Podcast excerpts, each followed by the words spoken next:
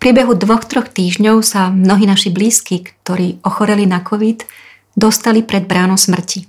A bohužiaľ museli ňou prejsť.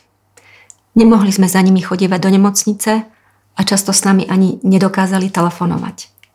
Je nám ťažko. Nedokázali sme im pomôcť. Nemohli sme s nimi byť. Nestihli sme sa rozlúčiť a možno sú medzi nami aj takí, ktorých nechtiac nakazili. Ak náš blízky zomrel, skúsme sa s ním, ak toho budeme schopní, vo vnútri na chvíľu spojiť. Je to možné, pretože láska a blízkosť nikdy nezomierajú. Stíšme sa. Zapálme sviečku. Sami alebo s tými, ktorí sú okolo nás.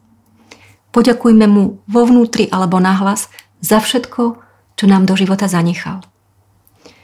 Chyťme sa za ruky, pomodlíme sa, zaspievajme pesničku, napíšme mu list alebo nakreslíme obrázok, ktorý ho poteší.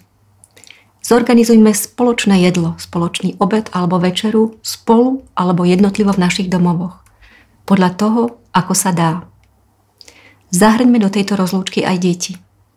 S našou podporou ju zvládnu a je to pre ne dôležité. Ak náš blízky už nie je medzi nami, skúsme v čase pandémie alebo aj mimo nej nájsť svoj vlastný spôsob, ako sa rozlúčiť. Je to dôležité pre neho aj pre nás.